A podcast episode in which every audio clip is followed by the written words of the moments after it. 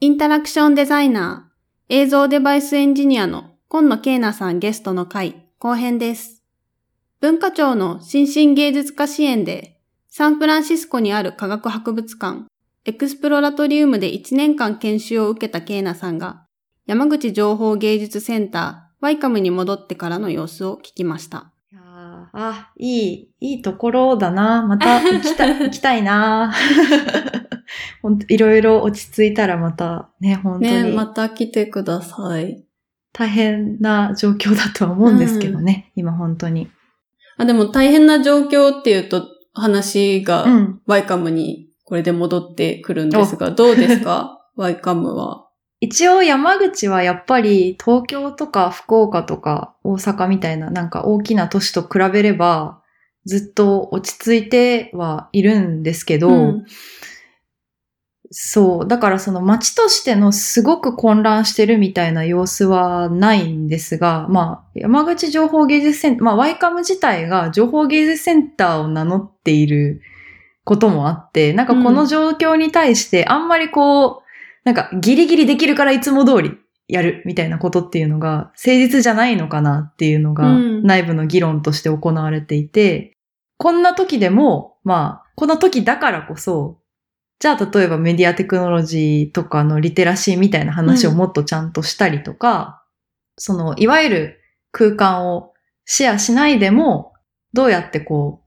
う、盛り上がったりとか、うん、なんか共に作る競争みたいなことを、空間をシェアしなくてもできる方法みたいなこととか、あの、作家さんとのクリエーションの新しい形みたいなこととかを考えていかなきゃいけないなっていう雰囲気になっています。なるほどね。それはだから最初の方に言ってくれた、その、いわゆる美術館ではないから、別にその展示することだけがゴールではなくて、うんうん、ケナちゃんがいる教育部門もあったりだとか、その場所での展示がゴールじゃなくて、コンピューター技術をどうアートに活かせるんだとか、さっきまあリテラシーっていう話もあったけど、それを教えるってことも役割の一つだから今このタイミングでもできることがあると。そうそうそうそう。そういう流れで、ちょうどその、毎年山口、あの、ワイカムでは、あの、5月の5日、まあ、子供の日に、うん、未来の山口の運動会っていうタイトルで、施設内で運動会をやっていたんですね。あの、地域の人とかも来るので、だいたい200人規模ぐらいの運動会をやっていて、で、まあ、その運動会が一応、ちょっとこう、特殊な成り立ちというか、運動会協会っていうのが、この世にはあるんですけど、そうなんだ。運動会っていうのが結構新しい、そのさっきも出てきたんですけど、共に作るって書いて競争っていうものの新しいプラットフォームとして有用なんじゃないかっていうことを唱えているグループがいて、うん、グループの中の代表の方である犬飼博さんっていう、もともとゲームデザイナーをやられていた方が、2013年に、あの、ワイカムがコンペティションを行ったタイミングで作品を出してくれていたのがきっかけで、ちょっとワイカムと仲良くなって、で、その頃ワイカムはさっきちょっとご紹介したその転がる公園というか転がるシリーズっていうハッカブルなプレイグラウンドみたいなことをずっとやっていたり、まあ、それからの派生で、自分で作ったゲームのルールをまとめてシェアするための空間みたいなことをやっていたりしたんですね。なんかこう、記録する紙と、すごいシンプルなガジェット、なんか、振ったら光るとか、はいはい。振った数だけカウントされるボールとか、なんかそういうすごいシンプルなガジェットをいろいろ子供たちに貸し出せる、うん、なんかこう、地域のおもちゃ貸し出しブースみたいなものと、遊べる空間と、で、できたゲームを貼り出せる、フォーマットが決まった紙と貼り出してある壁みたいなのを、一個の空間でデザインしたものとかをやっていたりして、うんうん、なんかその辺のルールメイキングみたいなものにちょうどワイカムは興味を向いてきた時期と、うん、その犬飼さんはじめ運動会協会を立ち上げたグループが、運動会でもっといろいろできるかもって言っていたタイミングがいろいろ重なって、自分たちで2日間、ワイカムにこもって、新しい運動会種目を作って、3日目、5月5日、それを世界初種目として、山口の地域の運動会で実施するっていうハッカソンプラス大規模イベントみたいなのをやるようになったんですね。うん、それが一番最初に行われたのが今年が第5回だったから、えー、っと、2015か。まあ、2015年は確かもうちょっと冬の時期だったんですけど、それ以降5月5日に統一してやっていたんですね。うん。本当にそれはめちゃめちゃ面白い企画で、うん、なんかみんなが必死にこう、自分でもプレイしながら、だから遊びながら作りながら 遊びながらみたいなのをずっと繰り返して面白いし、ね、プロトタイプ自体が遊ばなきゃいけないもんね。そうそうそうそうテストが。で、遊ぶのにもめっちゃ人数がいるみたいな感じ。運動会の種目なので。確かに10、10対10とか、なんか30対30だったりとか。そうそうそうそう。そういうことを結構デザインしなきゃいけない感じなので、本当結構全員協力しながら、違うチームが作った種目だけどみんな集合みたいな感じでこう、うん、実験しながら、だいたい毎年6から8種目ぐらいを。結構あるね。そう。30人ぐらいのハッカソン参加者で、6から8種目作って、200人規模でやる。みたいなことを、うん、結構1回から4回まで繰り返しずっとやっていたんですね。で、なんかその、新しくできる種目の中には、そのワイカムが、もともといろんな展示とか作品作りで培ったノウハウとか、なんか他のそのゲームルール作りみたいな時に作ったシンプルなガジェットをどんどん進化させたやつとかをそねじ込んでおいて。で、そこにあの運動会の通常の綱引きとか玉入れとかの道具と並列で、なるほどね。ねじ込んだり、なんかこういうシステムを使いたいですって言って外部のそのハッカソン参加者が自分が作ったガジェットみたいなのを持ち込んできたりとかして、結構こう混沌とした新しい運動会ができつつあったんですね。いろんな、なんか回転センサーを使ったとか、うん、ルンバを追いかけ回したりとか。で、すごい、その、ワイカム自体がいろいろな形で地域に開こうとはしているものの、やっぱりメディアアートセンターみたいなことを名乗ると、結構こう、敷居が高いというか、うんフレンドリーじゃない雰囲気みたいなものを出してしまっているケースもあって、それが結構長年課題ではあったんですけど、うんうん、そういうものの、なんか一つすごくいい入り口として運動会っていうのがあって。そうね、運動会だったら馴染みのある言葉だもんね。実際やってる内容は多分新しい内容なんだろうけど、本当に入り口としてはね、わかりやすいよね。しかも運動会ってあの別に小学校とかだけじゃなくて地域でやる運動会とかもあるから、なんかフォーマットとして本当に親しまれてる形だよね。そう。で本当にワイカムがある場所、中園町って言うんですけど、中園町の地域の運動会としてやっていて、あの、自分たちの気持ちとしては。うんうん。で、すごくそれに対して、あの、いろんな人が、いつもだったらそんなにワイカムを使用してくださるような人じゃない人たちもいっぱい来てくれて、うん、で、一応それが新しい種目で、今回参加してくれた人が作ったんだよっていうことも表明できて、うん、で、そういうことができる施設としてのワイカムっていうのもちょ、ちょっとずつこうみんなに伝わってきたかなって思っていたところで、今年一応企画が上がっていた段階ではオリンピックイヤーだったので。ああ、そっか、確かに。あの、まあなんか別にな、なんでしょう、その、だからこう、もっとすごいよいしょするぞみたいなことではなかったんですけど、じゃあ今年も頑張ろうね、みたいな感じで、うん、運動会のことを普通に企画していたんですが、ちょっと、と、まあ日本だと結構2月ぐらいから、だいぶこの COVID-19 というかコロナの状況が急激に変化してきて、うん、で、5月5日の企画なので、3月とかになったらもう結構実地で開始するのは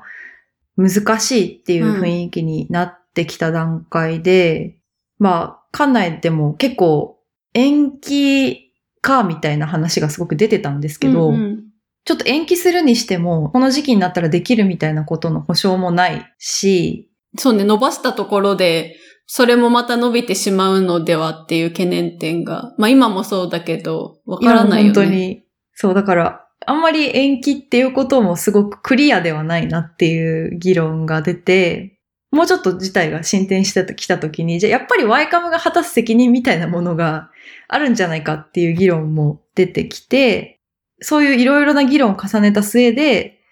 こんなに今までみんなが 30人の人たちがワイカムに缶詰になって、その後200人を一つの会場に入れていた企画だけど、どうにかオンラインでできないかっていうことに議論としてなって、うん、で、初めてのことだからどうなるかわからないけど、うん、でも姿勢としてきちんとオンラインで一回運動会を成立させようっていうことになったのが結局結構3月末ぐらいまでその議論にかかってしまって、そこから1ヶ月ちょいぐらいで急ピッチで準備をして5月5日、えー、だから5月3日4日にハッカソンを行って、5日に、えー、オンライン上で運動会を実施したっていうことがありましたっていう。私これニュースでも見てて、山口県でオンライン運動会みたいな見出しとかもついてたと思うんだけど、だから私結構これ、今年初めてそもそもまず運動会っていうものをワイカムがやったんだと思ってたのね。で、だから、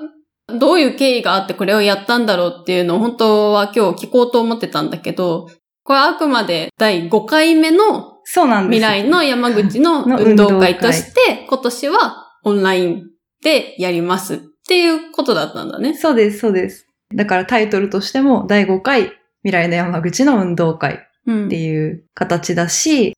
結構人数は難しかったので、やっぱりその例年の規模みたいな形で山口市の人とかが参加できてるわけではないんですけど、一応 YouTube ライブで中継はしていて、まあ、どなたでも当日見れるっていう状況は作って、みたいなことで、まあ、第5回としてこれをナンバリングしようっていう議論になりましたね。だから、うーん、なんとかできたなっていう感じです。うんうん、すごい説明がすごい雑になっちゃったんですけど。あの、これ聞いてくださってる方は、このディスクリプションで、えっと、リンクを貼っておくので、気になった方は読んでいただけるとイメージしやすいかなと思うんですけど、あの、ちょうどこの実施した内容ってデイリーポータルで掲載されていて、それも読んだんですけど、多分これを見ていただくと、今、オンラインの運動会って何ぞやっていうのが、多分すごくイメージが。そうですよね。なかなかイメージしづらいですよね。うん。これまずなんか面白いなって思ったのは、あの、ミロを使ってたじゃない？はい。あの、ミロってもともとはリアルタイムボードっていう名前で、去年くらいに名前がミロに変わったんですけど、これ、まあ、オンラインで触れる要はホワイトボードツールになっていて、Google ドキュメントみたいに複数人で同時にホワイトボードを編集できるツールなんですけど、あの、付箋が貼れたりとか、うんうん、なんかいろんな図を書いたりするツールなんですけど、このオンライン運動会でめっちゃ活用したんですよね。いや、大活躍でしたね。もう、ミロなしにはできなかったと言っても全然過言ではなくて。うん、あの、まずホワイトボードっていうと、まあ、皆さん白いスクリーンが映ってて付箋があるっていう状態を今聞いてる人はイメージされてると思うんですけど、このオンライン運動会って結構その運動会をミロの中で再現していて、あの、なんていうの、走るトラックとか。そう、トラックが書いてあったりとか、観客席みたいなテントが張ってあるエリアがあったりとか、運動場がまずオンラインにそのグラフィック的に再現されてて、はい、で、参加者もその付箋に名前が書いてあって、それがイコール参加者っていう感じだったのかな？そうですね。今回はなんか言葉としてメタ身体っていうふうにその付箋のことを呼んでいて、うんうんまあ、自分の名前が書かれた付箋は自分の身体のようにそのミロ上で大事にしてくださいっていうふうに言われて。大事にしてください。なんであの最初入場行進とかは、ちゃんと全員その付箋で並んで、うん、あの付箋でそのミロ上の会場、そのトラックとかがあって、うん、で、観客席があって、あれ一応例年のワイカムが行っているスタジオの中のセットアップをかなり忠実に再現してあって、テックブースとかもあるんですよね、だからあれ。よく見ると。ああ、そっか、普段はそっか、そういう制御っていうか、あの、場所があるのね。モーションキャプチャーシステム担当してる人は大体ここにいてみたいなのも 一応中には、もう悪ふざけの域なんですけど、すごい細かく書いてあって、うんうん、で、まあその会場をステージに向かって、そのちっちゃい付箋のメタ身体たちが、青組入場って言われてちょこちょこちょこちょこちょこって前に行くみたいなことで、あの、入場行進として成立させるみたいなことを、うん、かなり、あのまあ、絵面としてバカっちゃバカなんですけど、一旦みんな真剣に頑張ってみるっていうのをやり、で、その横でササブというか、まあ、あの、運動場としてはその Miro で再現して、で、顔を見たりコミュニケーションするものとしては Zoom を今回使うっていう。そっかそっか。じゃあ、参加した人は、なんか基本、ウィンドウを2つ出しておいて、その Miro と Zoom を同時に見ながら進行を進めるそうそうそう。そんな感じでやっていました。なので、あの、みんなが付箋をすごく、じゃあ一旦休憩ですって言うとちゃんとこう、自分の客席に戻ったりとか。なるほど。そっか。あの、チームごとに戻る場所とかが違うのか。とか、あの、一応ヒーローインタビューじゃないんですけど、最後こう、なんか部門賞みたいなのもらった時は ちゃんと登壇してもらって、こう、表彰状の授与みたいなのをやったりとかっていうのをすごく 細かくミロで頑張ってやるっていうのをやってましたね。特に私たちは運動会の文脈というか、こういうものが運動会だっていうのが入ってるじゃないですか。いわゆる日本で暮らす、うんうん、ちょっと海外のスポーツデーとかとは多分、あの、概念的に違う、もう少しお祭りに近い運動会みたいなものをこう成立させる上で、それは本当第1回から4回までも言ってたんですけど、結構儀式的な部分が大事みたいな話をしていて、こう、応援みたいなことをみんながするような関係性になるとか。選手宣誓とか？やりますやります。だから選手宣誓も。あの、 Miro に集中してると見えないけど、選手宣誓してる人めっちゃちゃんと手を挙げてるみたいな状況が Zoom で 展開していたりして。うんうん、なんかそういうこととかが結構その、まあある種ちょっと軍的な部分とかでネガティブな印象もあると思うんですけど、あ、すごく成立するみたいなこととかっていうことです。うんうん、なんかそれのポジティブ面というか、結構みんながグループ意識をきちっと持てるとか、うん、っていうことを担保する上では、そういう儀式みたいな部分が、まあ最低限こういうことはやると結構みんなの団結が高まるぞみたいな部分はやって。そうね。なんか団結もそうだけどさ、なんかこの体験は運動会なのであるっていうふうに近くするためにも、儀式って言ってたけど、本当にリアルな運動会で行われている、えっと、ことと同じ行為をオンラインでもすることによって、あ、これは運動会なんだっていう気持ちがすごい高まる気がする。そう、すごいコンテクストが分かったりとか、みんながそれを運動会だと思えたって言ってもらえたのは本当にすごく嬉しくて、やっぱり自分たちでやってるうちにだんだんもうちょっと何が何やら分かんなくなってきたところが、こんなにみんな真面目に入場行進とかしてくれるのかなとかいろいろ言っていたんですけど、うんうん、蓋を開けてみれば、めちゃめちゃみんな真剣に、きちんとその儀式的な部分も競技もやってくれて、というか優勝して嬉しいって言っていたのとかがすごい嬉しかったですね。ここれあとさ、なんかチーム分けがあるんだよね。はいはい。色分け？な、何グループくらいあるのかな ?4 色に、えっ、ー、と、白、黄色、青、赤。これもいつも通りの分け方なんですけど、うんうん、4色に分けて、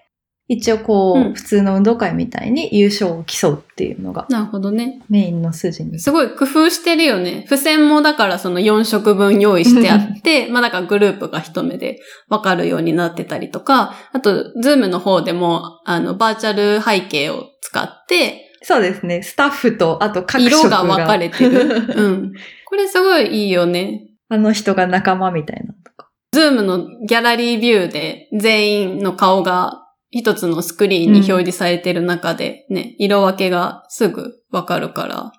めちゃくちゃいい。いや、あれ結構いい知見でしたね、本当にその、バーチャル背景の割とシンプルだけど強い使い方として、うん、ね。自分の所属色をアピールしながらこう、あれで結構準備運動とかすると本当にズームの画面だけでも運動会っぽくて。うんうん。なんかそういう細かい知見みたいなことを実験を繰り返しながら、これやると運動会っぽいとか、これやると楽しいみたいなことをこう、詰め込んでいった企画になります。なんか本当に最初の実験段階って、体が動かなくて、うん、パソコンの前に来るとなんか人間、なんでしょうね、自然と座るし、うん、そこからじゃあみんなで種目考えようみたいな、その本番やる種目じゃなくてもちょっと考えてみようみたいなことを言った時に、人間座ってると、なんか座ってるなりのアクティビティしか出てこなくて。うん。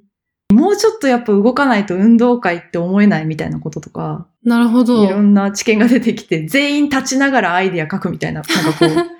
いろんな実験したりしていたんですけど。そうね。走ったりしてた方がアイディア浮かぶかもしれないもんね。なんか、そういう体のポジションの時に思いつくアイディアみたいなのがやっぱ全然違うぞっていう話になったり、うん、声もちゃんと出した方がいいとか。ああ、確かに。そうね。運動会だったら掛け声とかね、さっき応援っていう風に言ってたけど、あるもんね。バトン渡すにしても、はいって声かけるとか。ただでさえリアリティないんだからチャットベースにしちゃうとリアリティがもっと下がっちゃうとか、なんかいろんなこう意見交換があった中で、うん、多分本当にデイリーポータルさんの記事とかわかりやすくやったことをまとめてくださってるんですけど、まあそういう知見を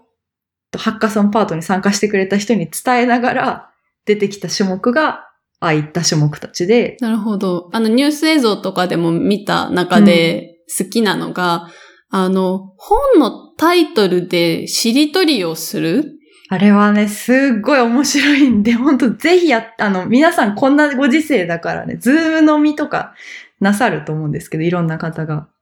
もうやる人全員にお勧めしたい遊びで。え、これちょっとルール紹介してもらってもいいですか？もちろん、もちろん。えっと、まず最初にゲームの進行者の方が決めた最初の一文字みたいなものをチームに提案されます。例えばなんか、よとかってことが提案されたら、その段階でチームの人たちが自分の本棚からその言葉、よだったらよから始まるタイトルの本を探す。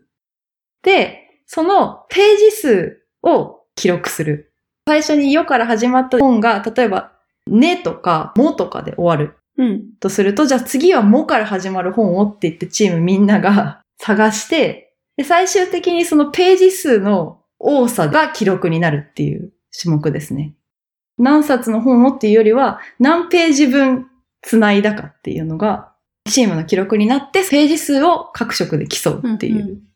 いっぱい数を、数っていうのは本の数を増やすために、は早く動いて取らなきゃいけないのもあるけど、ちょっと頭を使わなきゃいけないパートとしては、うん、例えば同じ文字で始まる本が2つあったとしたら、なるべくページ数が多い方を取った方がいい。え、これバトンみたいになってるの？このしりとりっていうのは、例えば一人の人が、えっ、ー、と、取ったら、その、次の人がいたりする？それとも、えっ、ー、と、みんな同時にみんな同時に、わーって探して、だからすごいなんか本棚の前とかにみんな移動して、うん。とか、どうしてもそれができない人はものすごく細かく動き回りながら、基本的に順番をチーム内で決めてもいいとはしてたんですけど、うん、結構各チームランダムにみんなが取ってきて、順番とかもランダムにやってましたね。なんかその方が楽しいんですよね。自分もやってみて。なんか、チーム内だから協力だけど、うんうん、でもなんか自分がいい本出したいみたいな気持ちも、こっちの方がちょっと高まる。これじゃあさ、例えば一斉になんだろう、のって始まる本をみんな一斉に取りに行ったとして、うん、その中でもじゃあ一番ページ数が多いものが採用みたいな感じで、あ、じゃあチーム内でも若干のこう競争意識みたいなのが芽生えるんだそうそうそうそう。若干の競争意識みたいなのが芽生えるのと、あとなんか一応こう、運動会なので、なんて言うんですよ。ボーナスポイントじゃないけど、うん、え、その本同じ本持ってるみたいな時にちょっとプラスのポイントがあったりとか。被るといいんだ。完全に被るといいとか、絵本はなんか、ページ数をかける10していいとか。ああ、少なすぎるから。まあそうだよね。少なすぎるからみたいなのとかで、こう、ちょっとバランスを取りながらやる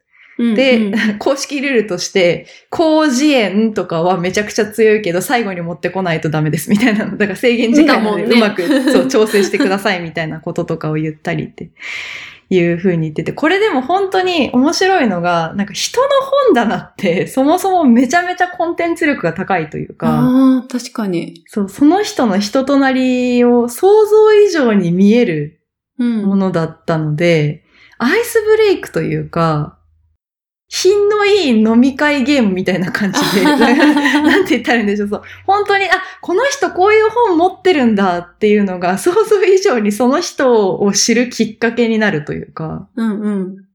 っていう意味で、すごいこれを実験の時に各職で、その、えっと、今こういう種目を考えてて、こういう風にしようとしてるんですっていうのが、あの、ハッカソン内であって、ちょっと皆さん協力してくださいっていうのでみんなでやるんですけど、ハッカソン中も。うんうん、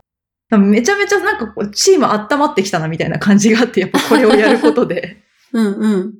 で特に同じ本とか持ってると、やっぱなんか、ちょっと全然理由はわからないんですけど、めちゃめちゃ嬉しいんですよね。なんかそういうアイスブレイク機能みたいなのもものすごい強いゲームで、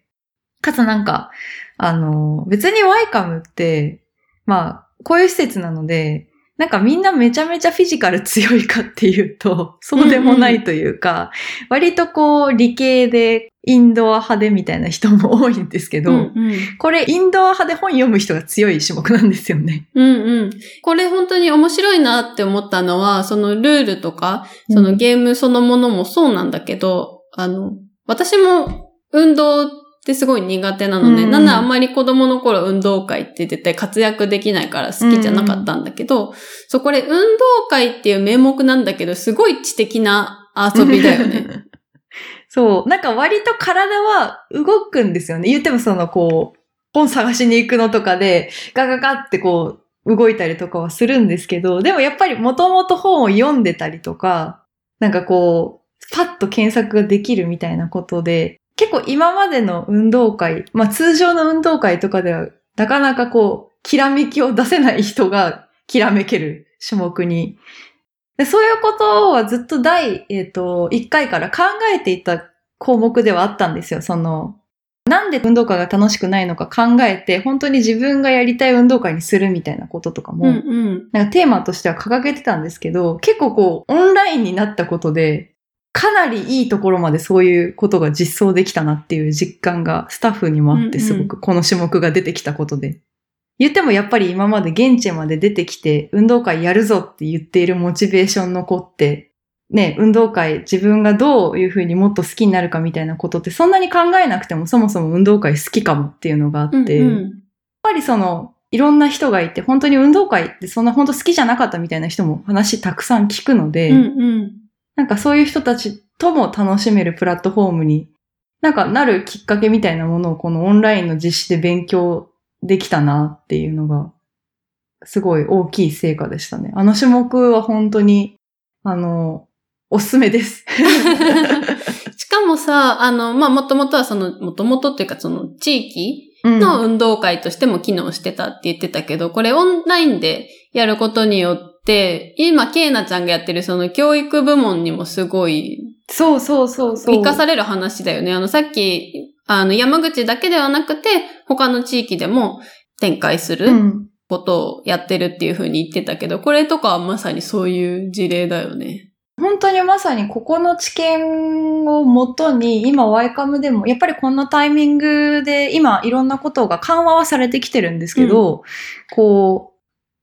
緩和されてるからといって、やっぱオンラインのオプションっていうものが、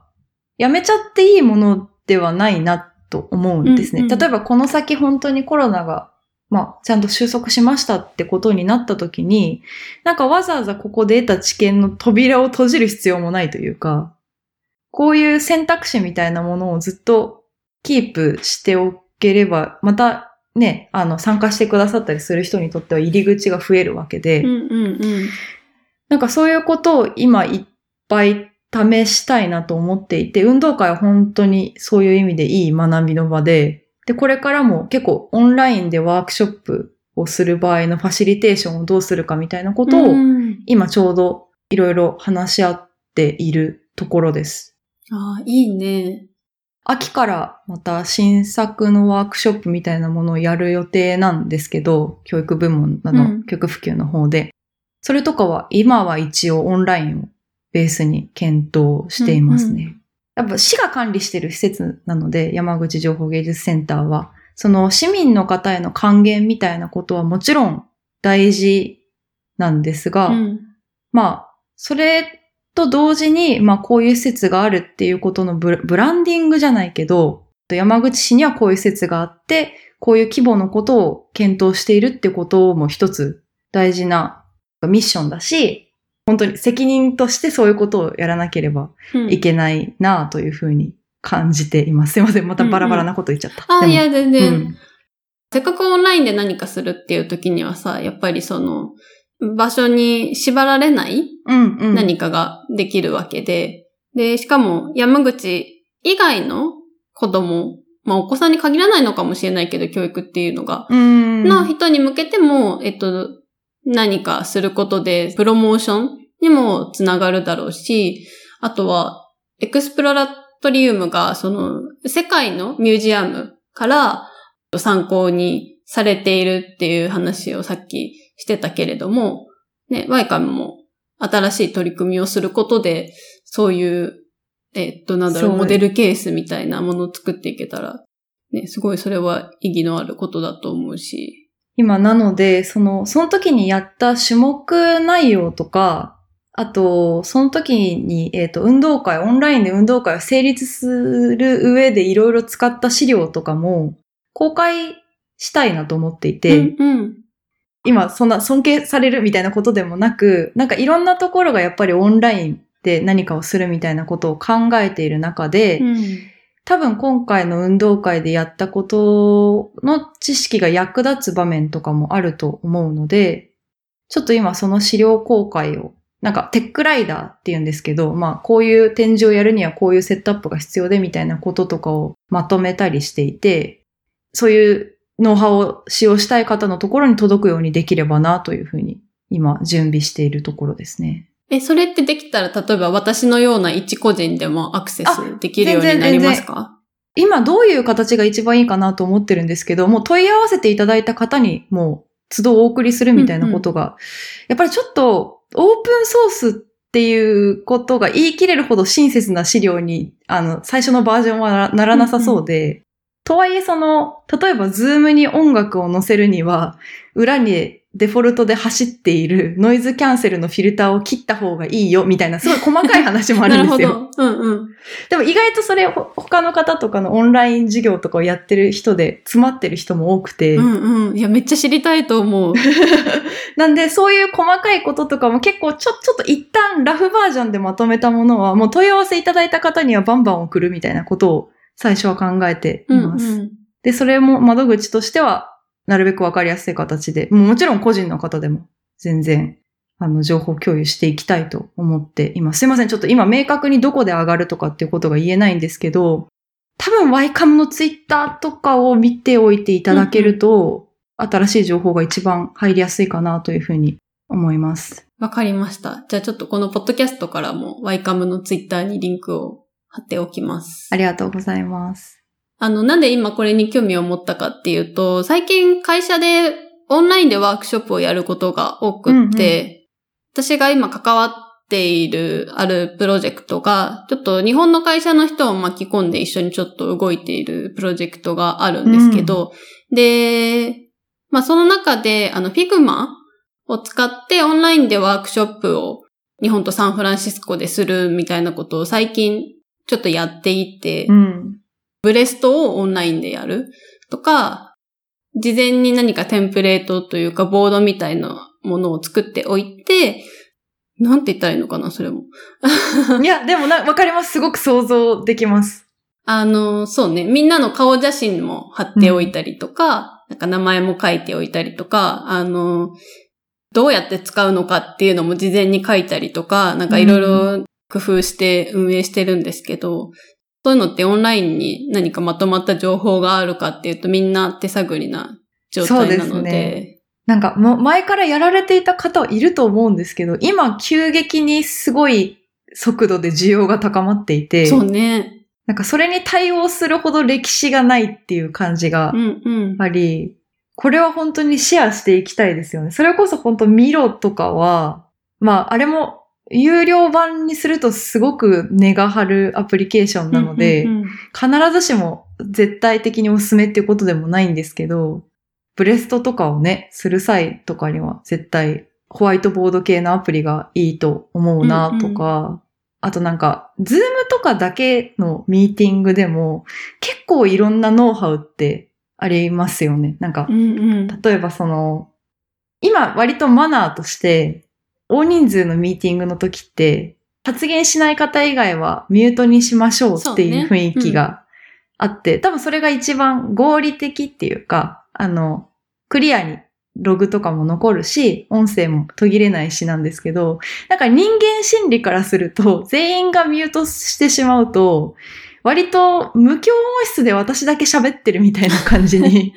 確かに。なって、ちょっとやや喋りづらいな、みたいなことがあって、うんうん。怖いよね、あれ結構。怖い。なんかみんなの顔は見えるけど、音的には国語みたいなところに対して喋るのが結構難しいんで、最近なんか名指しでちょっと何々さんだけマイクオンにしておいて合図お願いしていいですかとか言ってたり、そう言ってたりするんですよね。もうなんか、うんうんうん、あの、あまりにも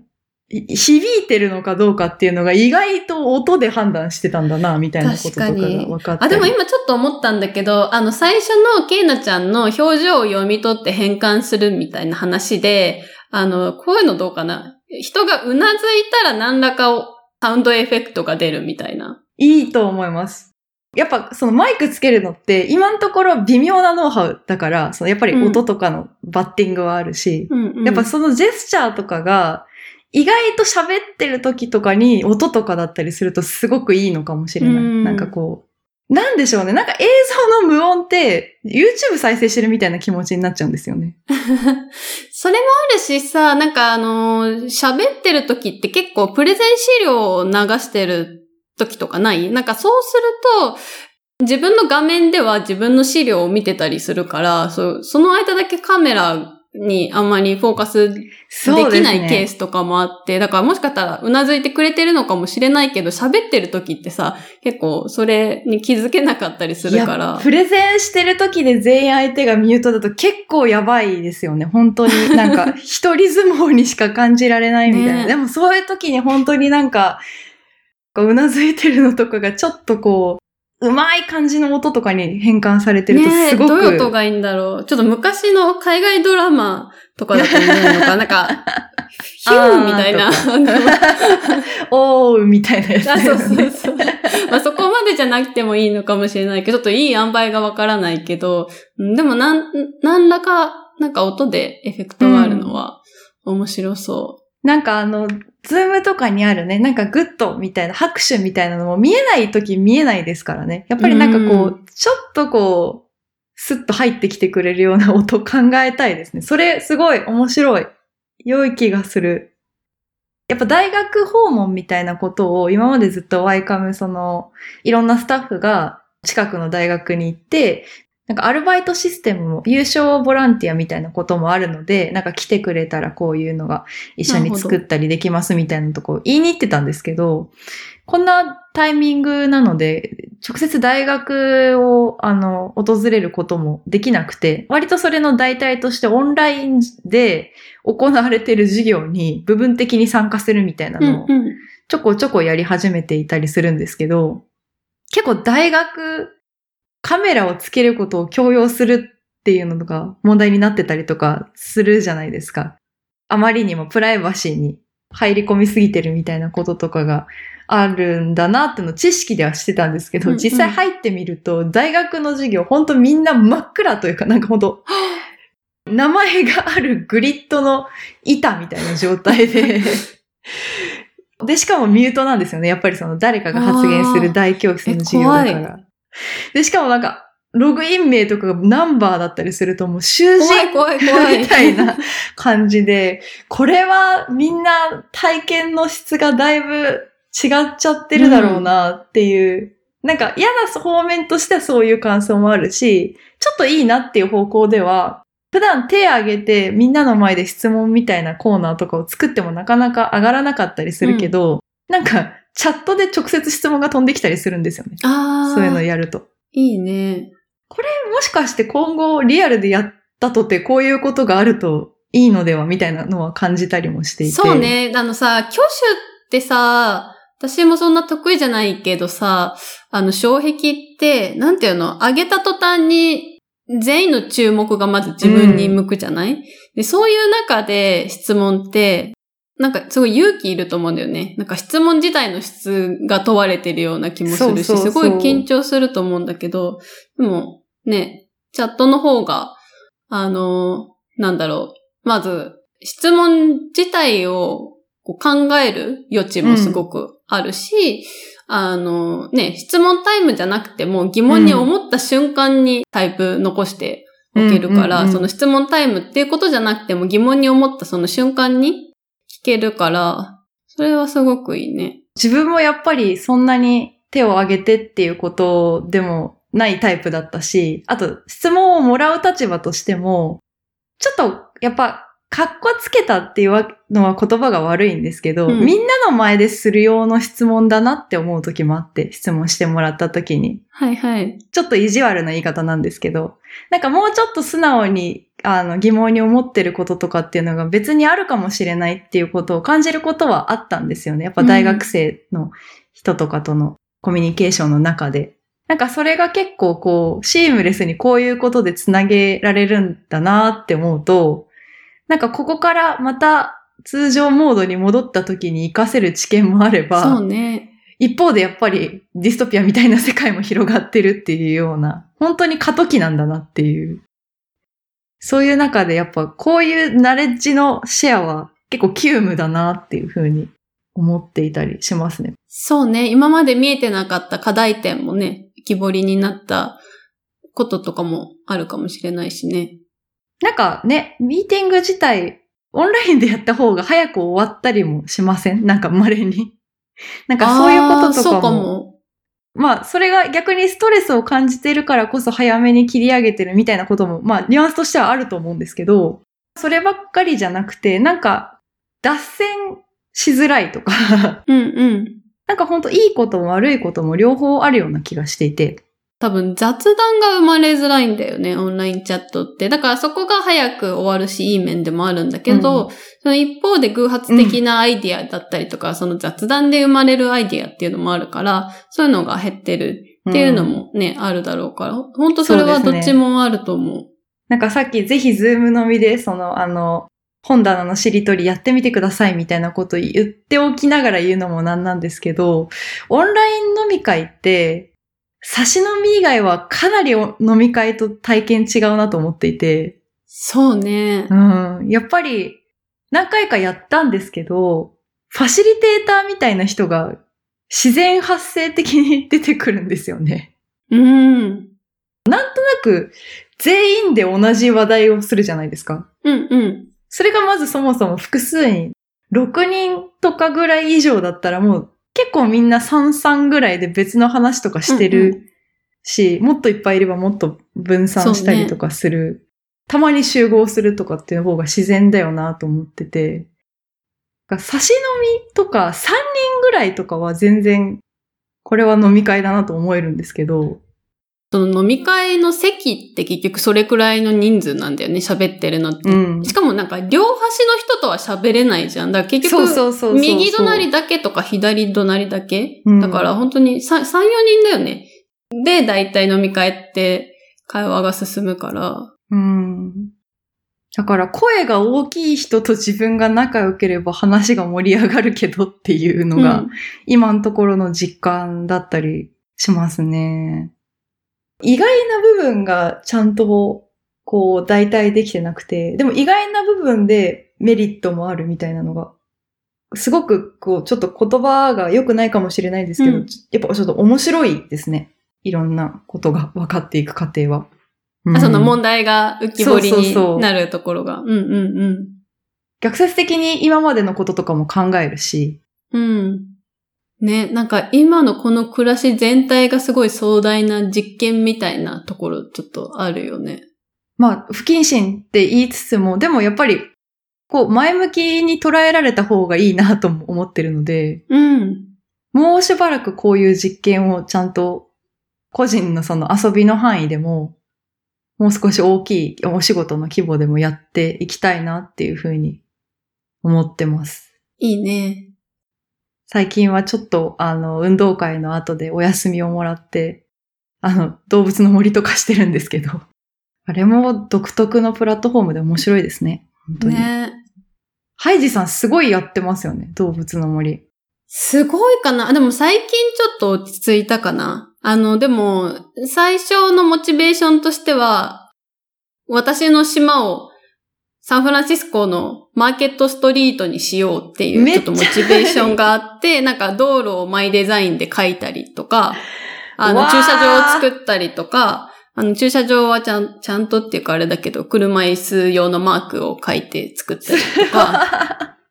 そういうところに創作意欲を燃やしてやったりしてて、ただなんだろうな。あの、私、夫と一緒に一つの島に住んでるんですけど、うんうん、だから結構カオスっていうか、お互いにやりたいことがあるから、なんだ、一つの決まったデザインというかテーマみたいなのが二人の中にはないから、結構、あの、お互い好き勝手に生きてるから結構、うん。いや、なんか私、ゲーム全然しない人よりはちょっとするぐらいで、特に日本に帰ってきてから、やっぱなんかこう、した方が面白いなと思っていろ、いろんなことのノウハウが詰まってるみたいなのもあるし、単純にそのタイミングでゲームしたかったのもあって、一気になんかプレス4とかスイッチとか買って、うんうん、なんかゲームするようになってきたんですけど、なんかそれでも割とこう、ストーリーがあるものとか、デトロイト・ビカム・ヒューマンとかやって、あーとか思ったりとか割とちゃんとこう、戦うみたいなゲームとかの方が、子供の時からファミリアでそういうゲームの方が。うん、なんでまあ、ポケモンとか、スパイダーマンとかやったりしてたんですけど、だから動物の森やったことなくて。うん、ほとんど。私も初めて。あ、そうなんだ。なんかスマートフォン版でチラッとやった時に、結構すぐ飽きちゃってうんうんうん。もったいないことになるかなと思いながら買って、今、まんまとハマってやってるんですけど。あ、つもりで、そうだ、ケンナちゃんに聞きたかったのが、うん、あの、博物館あるじゃないですか、ゲームの中に。うん、どうですかその普段博物館だったりっていうのに、まあ近しいところで働いている身としてあの再現度だったり。あれは、なんか、一番感動したのが、魚の展示の奥の方に、うん、あの管理部屋みたいなのがあって、うんうん、で、あの、管理部屋の中の、フラン、えっ、ー、と、なんだっけな。えっ、ー、と、多分後輩、魚同士の後輩をやる水槽みたいなのがある。た多分そういうものだと思う水槽があって、うんうん、で、それが暗くしてあって、ちゃんと。なんかそれ、ちょうど私エクスプロで、バイオラボでそのハートセルのこととかをやっているときに、この魚を安心させるためにこうやって暗くしてるんだよって言われたのと、一緒で、ひって思います。すごい、うんうんうん、あの、誰かがめちゃめちゃやばいやり込みで作ってるって思って、すごい感動しました、本当に。いやー、あの袋一匹じゃ無理だからもっと誰か働いたらいいのにって思って 確かに、確かにすごい、確かにそうだね。ふーた一人でじゃ大変だよと思って。いつも入り口、エントランスにいるからなんか暇してんだな、くらいに思ってたけど、そうそうね、あそこの管理めっちゃ大変だわ。いや、大変。特にね、あと生態展示とかはやっぱりすごい、うん、あの、まあちょっと理想論だけど、なんかこう、それこそ結構昔旭山動物園とかって話題になったじゃないですか。うん、展示形態で、こう、動物を生き生きさせるみたいな話とかが出ていた時に、うん、まあ、これが全然正解かどうか私も知識がないからわかんないけど、なんか虫のコーナーにバンバン魚がいる感じって結構なんかそういうの、あの、ごちゃごちゃしてるというか、いい意味で。うん、なんか自然な状態とかにもしかしてちゃんと近づけようとしてるのかなと思うと、ちょっと虫が魚のコーナーにいたりとか、お互いにちょっと行き来があるんですよね。一応なんか、看板に出てくる名前は、そのメインのものの方に寄ってるんですけど。なるほど。あ、それ気づいてなかった。結構魚コーナーにね、鯉とか水のところにいたりとかして、あ、虫コーナーか。の水辺には魚ちゃんといたりして、うんうんうん、なんか、え、考えてるのか、すごいな、みたいな。うん。あとやっぱ DIY テーマなのが単純にこう、うん、性質的に面白くて、私は。なんか、前はもうちょっと買ったりすることが多かったっていう風に聞いていて、ゲームシステム的に。道具壊れるっていうのが そうね。すごい。概念としてあるのがね。そう。なんか最近、乙女電芸部っていうその手芸と電子工作のスキルでこう作品作ったりとかワークショップしたりっていうグループを、うん、あの、大学生の時からずっと一緒にやっている部長の矢島っていう友人がいるんですけど、うん、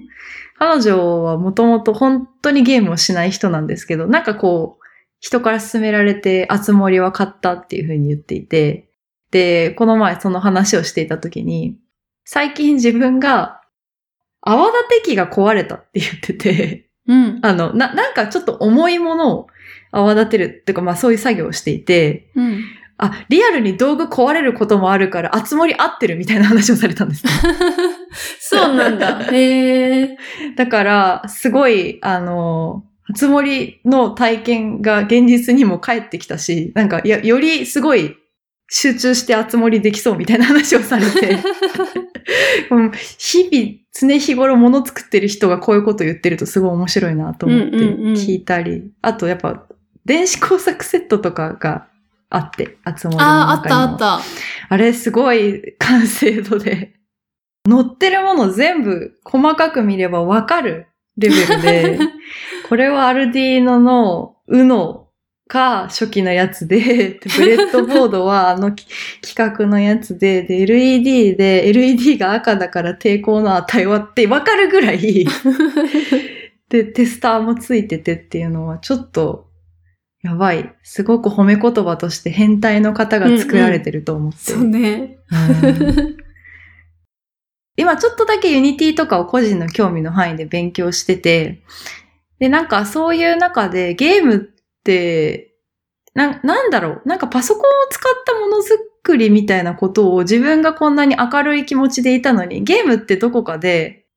ものづくりっていう気持ちが、に、リアリティがなかったなっていうかね、うん、こう、ちょこちょこ積み立てていくみたいなイメージがなかったんですけど、うん、でもやっぱり自分が触ってみたり、そういうつ森の異常なこだわりとかを見ると、うんうん、あ、やっぱりこれもものづくり精神、いわゆるメーカーカルチャーとかメーカーソウルがある方が作ってるんだよな。そりゃそうだよな、みたいなのの 納得が。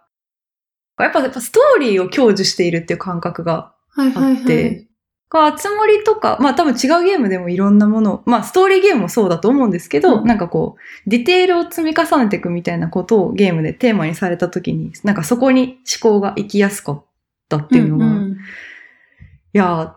面白いなと思いながら。そうね。特にあつ森ってさ、今までのゲームと違うというか、なんていうのかな、その、ストーリーをプレイするんじゃなくてさ、自分が作る要素がそこにあったりする。うん、で、明確なゴールもあるわけではない。普通、うん、ね、ゲームだとクリアっていう要素があって、うんうん、だから、ある一定期間を遊んだら終わってしまうものだけれども、あつ森の場合はそこがエンドレスで、結構日常生活と地続きっていうのかな。あの、ゲーム内の時間もね、リアルとシンクしてるじゃない？そうそうそうそういう要素だったりがあんまり既存のゲームの枠にとらわれない設計だから。そうですよね。確かにオープンワールドゲームっていわゆるのあるけど、リアルに時間が完全にシンクロしてるっていうのもちょっとレアだし、うん。だし、オープンワールドなゲームが特にちょっと苦手だったんですよ、感覚として。グランドセフトオートとか有名だと思うんですけど、はいはい、なんか何していく、それこそ本当に何していいかわかんなくなっちゃって、うん、ダメだったから、本当に集まりやる前不安だったんですけど、なんでしょうね。やっぱり生活だからかな、やることが。しかも、やや自分というキャラクターがフィットする世界での生活だからなのか。そうね。なんか、うん、グランセフトは私、運転が下手すぎてダメだって思った。いや、本当に私も運転が全然、しかも逆だし、日本と。うんうん。で、なんか別に、あと悪いことしたくないって思っちゃって。そうね。確かに。そうね。そう、あのあれはやっぱ友達とかでオンラインでやったらまたちょっと悪ふざけの方向ももっとちゃんとできたのかもしれないんですけど、一、うん、人でやる分には、なんか私は一人で自由にされたら DIY して動物と一緒になんか 会話とかしてる方がずっと楽しいタイプの人間だったんだなって思いました。うんうん、いやー、面白い。ね、うん、いいやー、本当まず、お話が楽しすぎて、私たち気づけば、2時間 ?2 時間2時間ちょっとこれ編集でどれくらい短くするか、もしかしたらエピソード分けてるかもしれないんですけど、すいません。ね、なんか聞いてる人からしたらもっと短い時間かもしれないけど、あの、丸2時間、途切れることなく、本めっちゃ当だ。喋った。